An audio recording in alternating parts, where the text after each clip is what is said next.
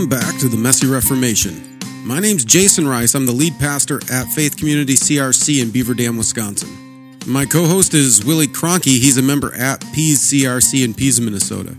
We're just a couple of guys who love the Christian Reformed Church and want to see Reformation happen in our denomination. But we realize that whenever Reformation happens in the history of the church, things get messy. And after the last couple of synods, nobody's going to disagree that things are really getting messy in the Christian Reformed Church. So we're having conversations with pastors throughout the Christian Reformed Church to find out what's going on in our denomination, but also to talk about what Reformation might look like. If you haven't already, take a moment, click subscribe so you don't miss any of our upcoming content. We're dropping episodes every single Sunday evening. It's also important for you to know that you are our marketing plan. We rely on you to spread the word about what we're doing at the Messy Reformation. We rely on you to share our content. We also rely on you to give us five star reviews and provide good feedback for our podcast so that the algorithms push our content out into the world. You are our marketing plan. You can also support us financially on Patreon or Substack. All of the money raised is used to fund online hosting and build the platform of the Messy Reformation. You may even see a Messy Reformation conference coming in 2024, so keep your eyes peeled for an announcement. With all that said, we're going to get to this week's episode, which is part two of our conversation with Drew Hoekema.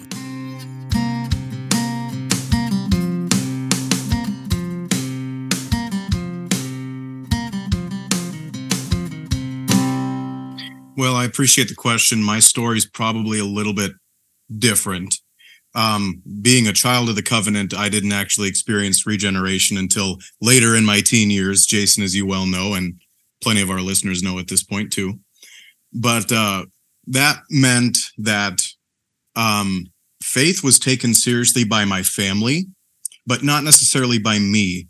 Uh, so even you know the church I attended, um, attended Sunday school, was given the means of grace uh, from infancy. I went to the Christian school, um, you know, kindergarten through eighth grade. Um, but I never really took hold of my faith at all and the promises that were made to me in my baptism until I was 17. So my context was different in that sense. Um, I didn't come to appreciate the Reformed faith and the Reformed tradition until others, such as yourself, started really teaching me and pouring into me and discipling me. Um, not just to know God's word better, although that was that was a primacy, obviously, but it was also to understand our Reformed faith and confessions better. And once I picked them up, I couldn't put them down. Uh, and to this day, still haven't put them down. I mean, I could tilt my shelf and and you know there sits Berkhof, there sits Bavinck, um, and then you get you get even like Cornelius Van Til, Greg Bahnsen. Um, these these people articulate the truth of the Reformed faith, and I would say the broader scope of what Scripture says in a way that these other authors from different denominations, you know, don't emphasize. Um, I think they emphasize, you know, things like the kingdom of God as a whole, His sphere sovereignty. I think these things are are more prevalently taught in the Reformed faith and tradition. And I think we're in a unique place in history where, as the denomination goes, the conservatives, I wouldn't say we're taking ground, but we've established that the ground here is is ours, um, at least most of the way. Um, but there's still areas of reformation that need to be done. Um, and that's kind of why we started this podcast. So that's why it's it's it's not just because of my lack of Dutch Reformed history, because I'm obviously not Dutch, but it's my it's my love for the Dutch Reformed theology um, that keeps me here and keeps my purpose in this denomination um, at the forefront. That's my story. yeah, and that's help- that. yeah, and that's helpful because I think it connects with uh, some of what Drew was pointing at, and I suppose maybe I'll just take it back to one of my hobby horses, but a lot of it ties back to discipleship. Mm-hmm. Um, for you, it, it, was discipleship in God's word and the confessions, and um, yeah. the, and, and good discipleship, not just like, hey, we're going to teach you. I, I should not be, I should be careful because I'm kind of tooting my own horn because I'm the one that discipled you. But such a good discipler. but but it wasn't just we're going to teach this to you because this is what we have to do or what we should do or this is what CRC people do but we're going to teach this to you because it's beautiful and it's good and it's glorious and it helps you worship God and follow him more.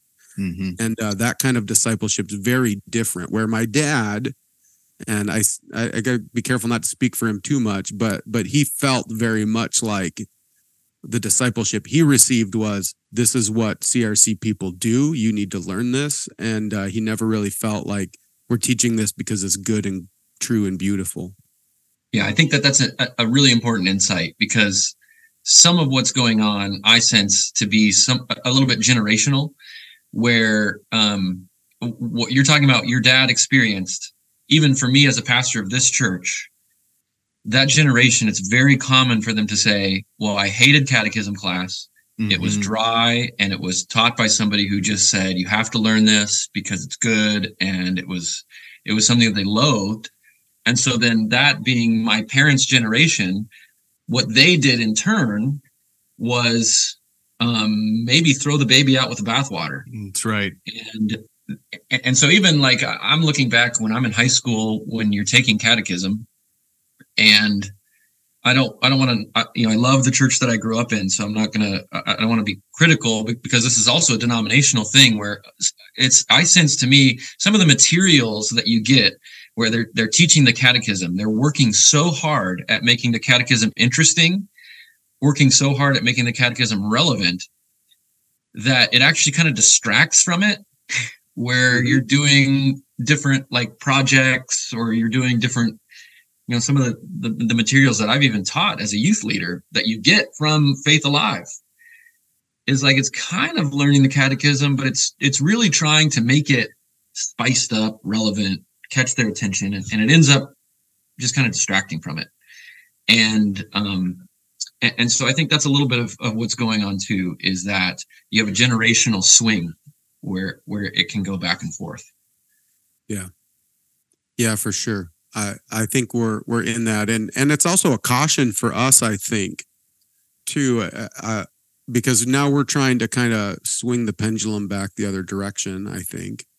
Mm-hmm. Um, our generation and trying to say no we need to be discipling we need to be training people in god's word and in the confessions um, and uh, for me I, I keep that caution in the back of my mind that I don't want to disciple in a way that comes across like that either, right? We want to disciple with life and energy and and trying to figure out the bigger the bigger issue and, and I don't have any answers for that either, Drew.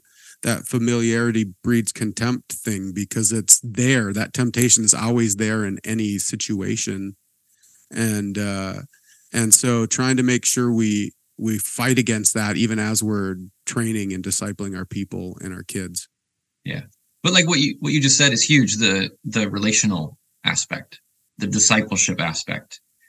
Um where it isn't just we're going to have a factory of people that we produce using these materials like that's there needs to be the relational component to it that is that, i'm convinced is huge and my wife when she was in college, she served with the Navigators student ministry. And so she's experienced one-on-one discipleship. That's kind of the core of what the Navigators do. And so through meeting her and, and, and we're very passionate about that and the need for the need for that personal relational discipleship taking place. It can't just be a, a, a you know, I even think about my own profession of faith experience in my church was there was 10 of us that did profession of faith together because we were a fairly large class. But it, it was just sort of like okay we have a big batch of people and we're you know we're we're just sort of producing like a factory. Here's our new professions of faith and it can't it can't look like that i don't think.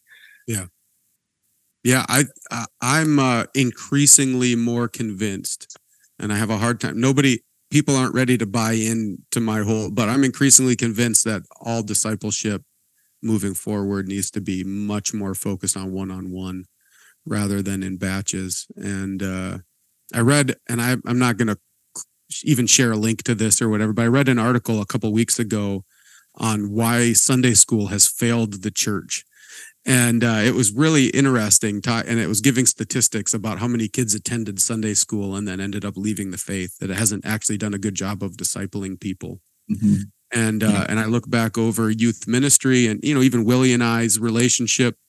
That was all one-on-one stuff. Meeting at actually, I think it was Hardee's, which was probably really unhealthy. Nice at parties and opening up the book of Romans and going yeah. through it, just talking about life and saying, Hey, I listened to this. What do you think about this? And just conversations yeah. that were unstructured, meeting meeting people where they're at. It just seems like that really is the most effective form of discipleship. And if we can try to figure out how to do that better in our churches, I think we'll go a long way. And that's one of the things that I've been encouraging more and more. You know, it's coming up. Scott Vanderploeg and um, oh, why did I forget his name? Um, but anyways, two two two discipleship is uh, is all a, a, a really heavy emphasis on one on one discipleship, and that's a, a really great model. Even if you're not using their materials, if you start thinking about how to implement that in your church more, I think I think that'll be helpful.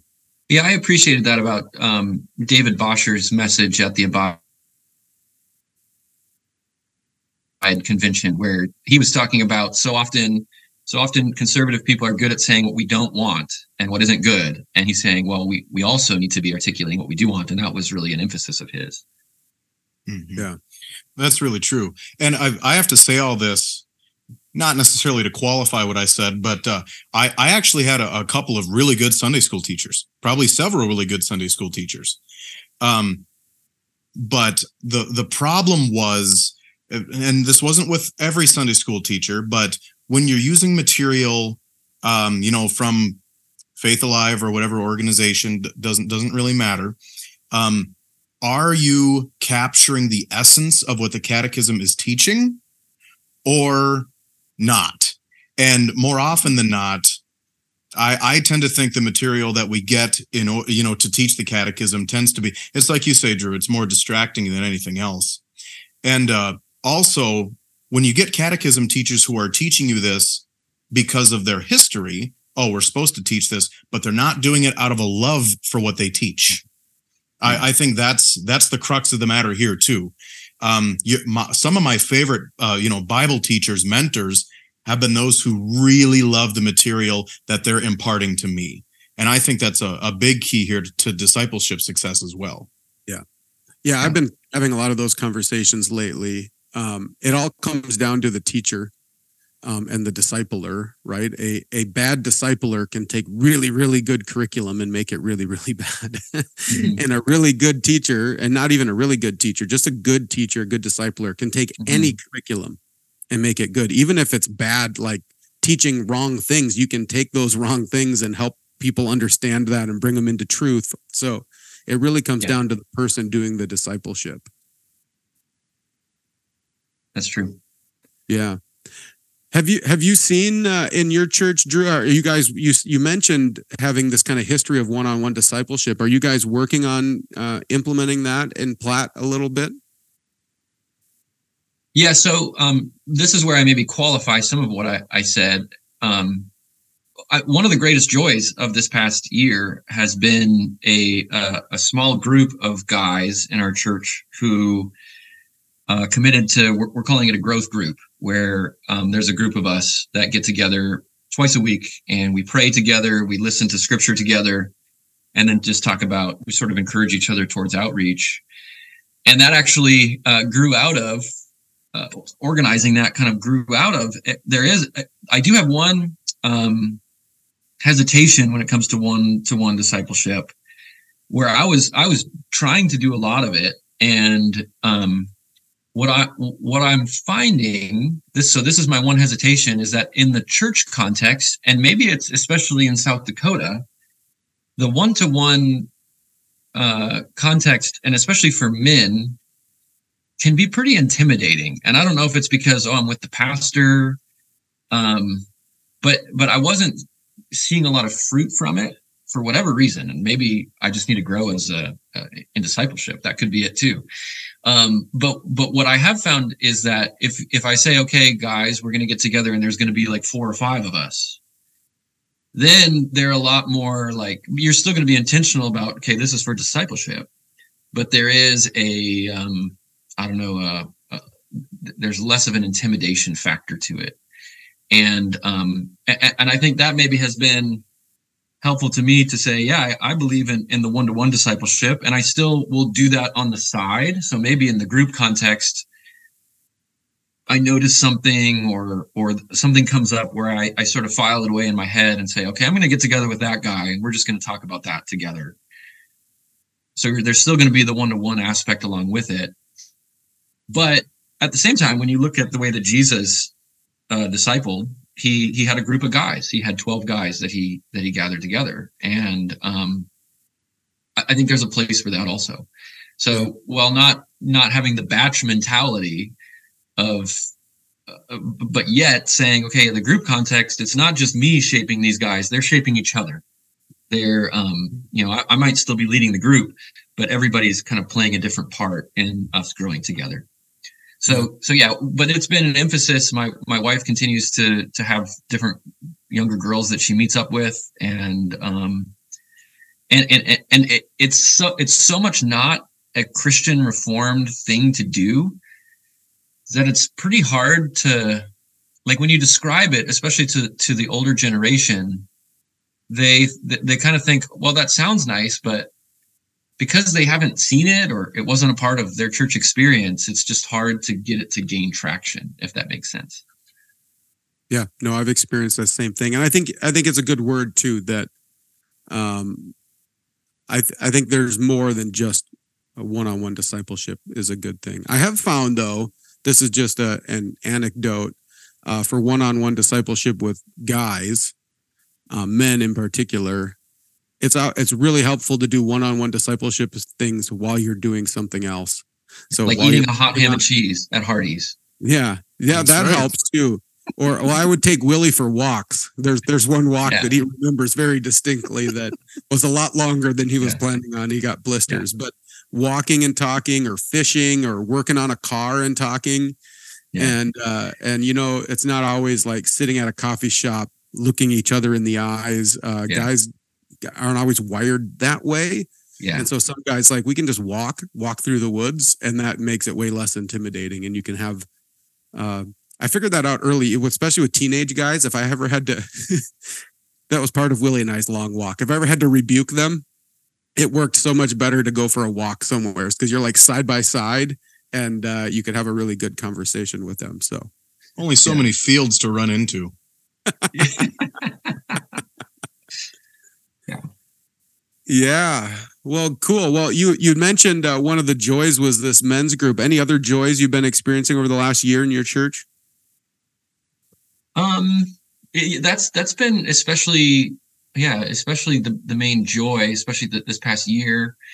Um, there's been there's probably been more challenge, and I guess it's the challenge of the seven year, like so it's my seventh year, and um, and no matter what, I think when you're going into ministry, especially as you're coming out of seminary, you wouldn't say like out loud, "Well, I'm going to come in here and you know I'm going to change some things." Like I'm going to preach and I'm preaching the word. And so, you know, things are really going to, it's going to go well.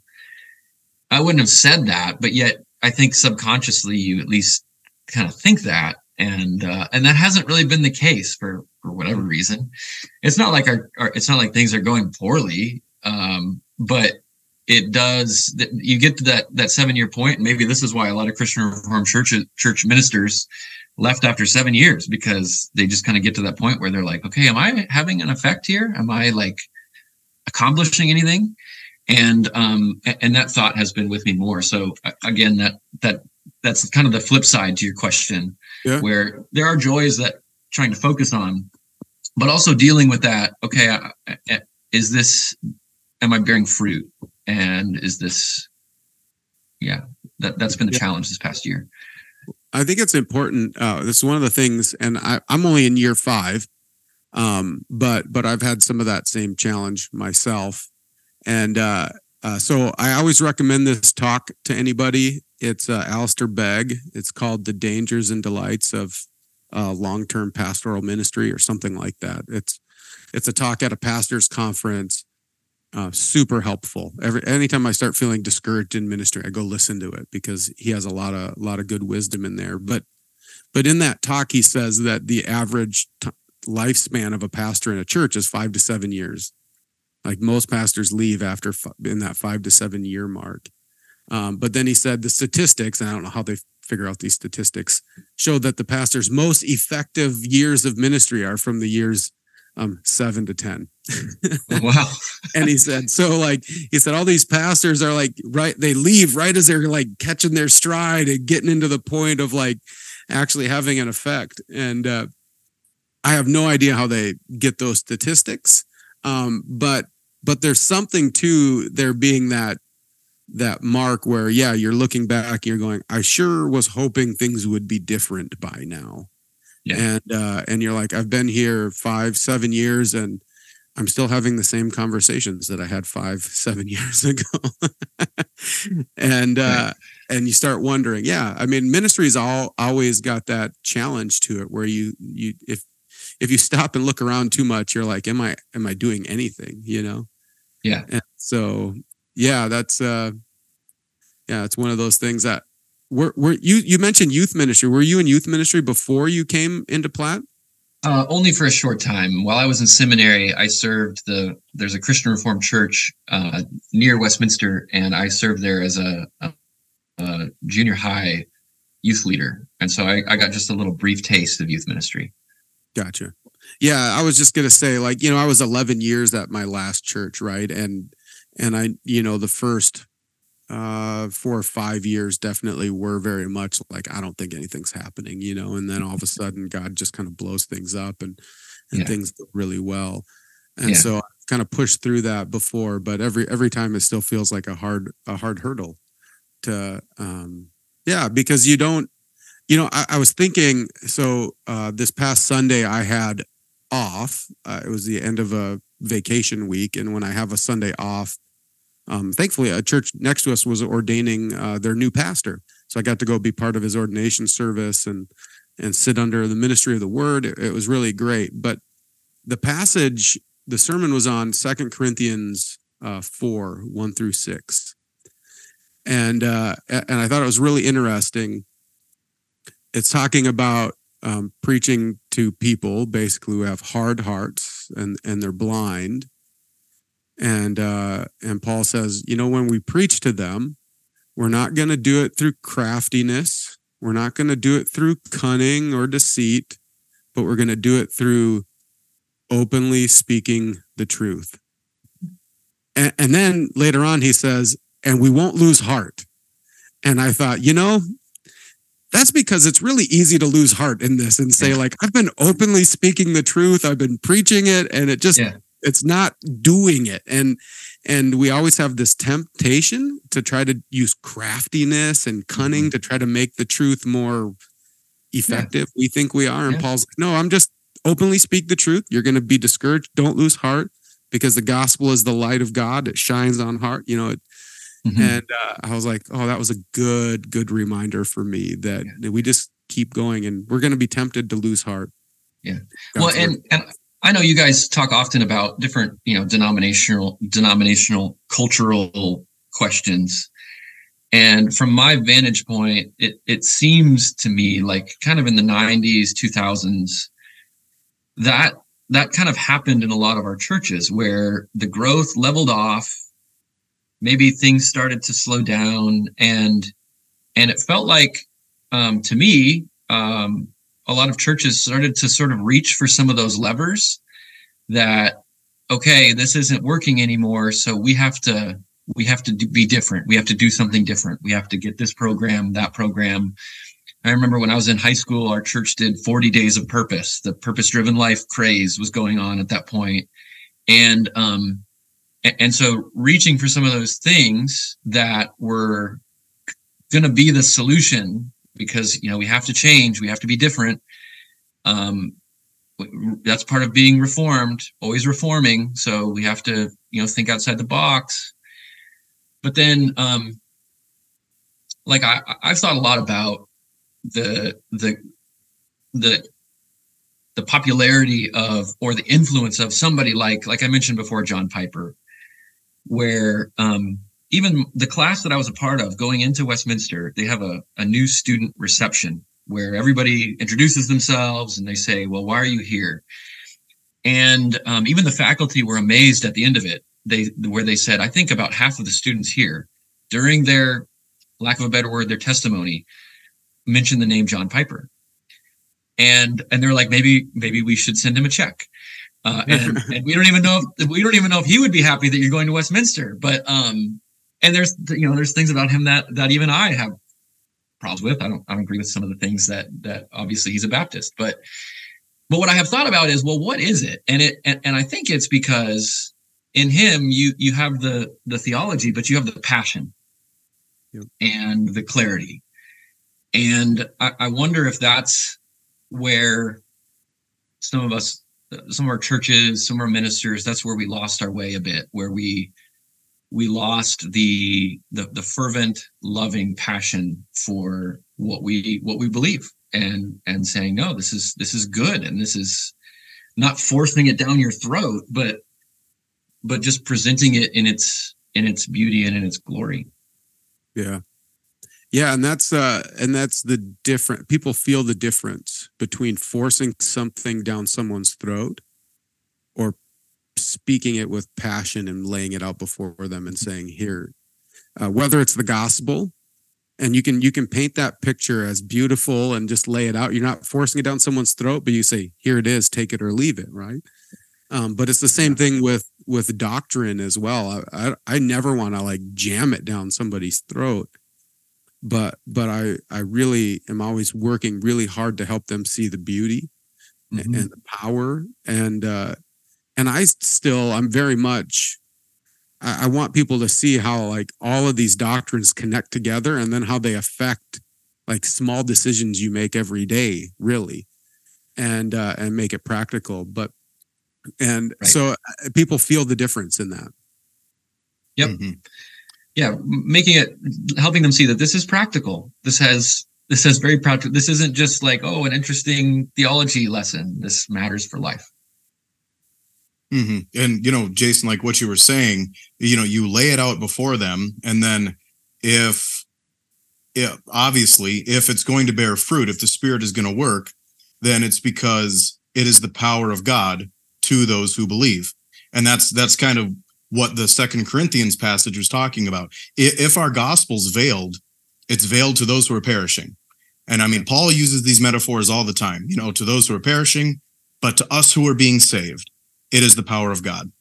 Um, so I think that's the hope that we rest in, knowing that our discipleship is never in vain. Yeah. Amen. Amen. And and you know, this all ties back to, and I'll I guess we'll just have to quote John. Well, it's actually not John Piper, but it's a one that John Piper quotes all the time. I think it's Robert Murray M'Cheyne who said, uh, you know, what your congregation needs most is a God besotted man and uh, you know your congregation doesn't need the highly effective speaker um, or the strategist or whatever but someone who's in love with god and uh, and then when you are in love with god um, then you become an effective speaker you become an effective strategist all of those things end up flowing out of that but if you try to become those things apart from just a love for god who he is um, they they just dry up. Um, but but if you truly love God, then it just kind of begins to overflow into everything you say and do, how you lead, how you teach, how you disciple, and uh, and the goal and that can't is, be faked. Exactly. Right. Yeah, there's no faking it, right? No. I, I've said that. That was the beauty of me spending 11 years in youth ministry is like there's no faking it with teenagers. They just have no time for anybody faking something. And if they smell a whiff of fake, they just you're done. And uh and adults the adults are a little e- more easily faked. I, I'll but but in general you can't. People people can sniff it. And uh and so we yeah, we really as pastors, ministers, uh, and I would say congregants, there's a lot of different people listen to the podcast uh, priority one is to fall in love with God and then live that out. And that'll help you become a, a good discipler. That'll help you become a good parishioner, father, mother, daughter, and uh, and everything flows from that well. That's encouraging. Well, we're coming to the end already, Drew. This conversation's really flown by uh, and appreciate it. But we always give everybody an opportunity to kind of give some final words. We have a, a really wide listener base, wider than I was ever expecting it to be. Um, so uh, I always say we've got pastors and elders and deacons and lay people and soccer moms and college students who are all listening to this. So, what kind of final words do you want to want to leave them with? Well, uh, thank you for that. I, I, don't, I don't know if, um, I, I, guess the one thing that uh, comes to my mind is a, question that you had asked, um, where where you're asking about what does it take for reformation in in any church, and I was thinking about that question a lot. And when you think about what reformation actually means, you know, the phrase that was used, and that I know you guys have talked about, it's not just being reformed; it's being reformed according to the Word of God. Mm-hmm and the importance of well what does it take for reformation then it takes a, a continued renewed emphasis on god's word and um, i know it's uh it, it it's something that's emphasized by carl Trueman, professor at grove city uh, he he loves to quote martin luther where luther famously talked about how the reformation happened in wittenberg and he says the word did the work uh, I basically sat in the pub drinking beer with my friends. And while I was there, the word did everything. I did nothing. And um, that takes, like we've been talking about in our discussion, that takes some faith because if it doesn't seem to be working, then you start to sort of have those doubts. So, so continued, just a continued trust and faith in the faithful and passionate, uh, not only preaching, but teaching and discipling in the word of God. And and like Willie was saying, it will not return void. And that's that's really what it takes. So that, that's even me preaching to myself somewhat. Yeah. Amen. Well, that's a good reminder. Just uh, I remind people that with uh, daily devotions too, right? Oh, getting up and opening up God's word and reading it every day. Um, you don't I don't expect to, after doing this for a long time, walk away every day going, my life was changed by this. It, you know, you, there's some mornings you walk away and you're like, I don't even understand half. I mean, I'm a pastor and I don't even understand what was going on in that passage right now. And, uh, um, but I trust that the, the word's going to do the work in, in my life. If I keep doing this, the God, God's word is shaping, transforming. Some days I walk away going, wow, that was really good. That was powerful. Good reminder. And other days I walk away going, hmm, I don't know what that was about. Um, yeah. But we keep doing it faithfully, trusting God to to do that work in our lives. Yeah, it's a little bit like meals. Some meals are really you remember them, and boy, that was really really good. And other times it's just what you needed to continue on. That's all we have for this week. If you want to help us out and support the Messy Reformation, another thing you can do is sign up for our newsletter through Substack. That way, you'll get episodes and summaries sent directly to your email inbox. It will also give us the opportunity to communicate with our audience, which is one of the biggest struggles of a podcast. So head over to the Messy Reformation on Substack and sign up for our newsletter.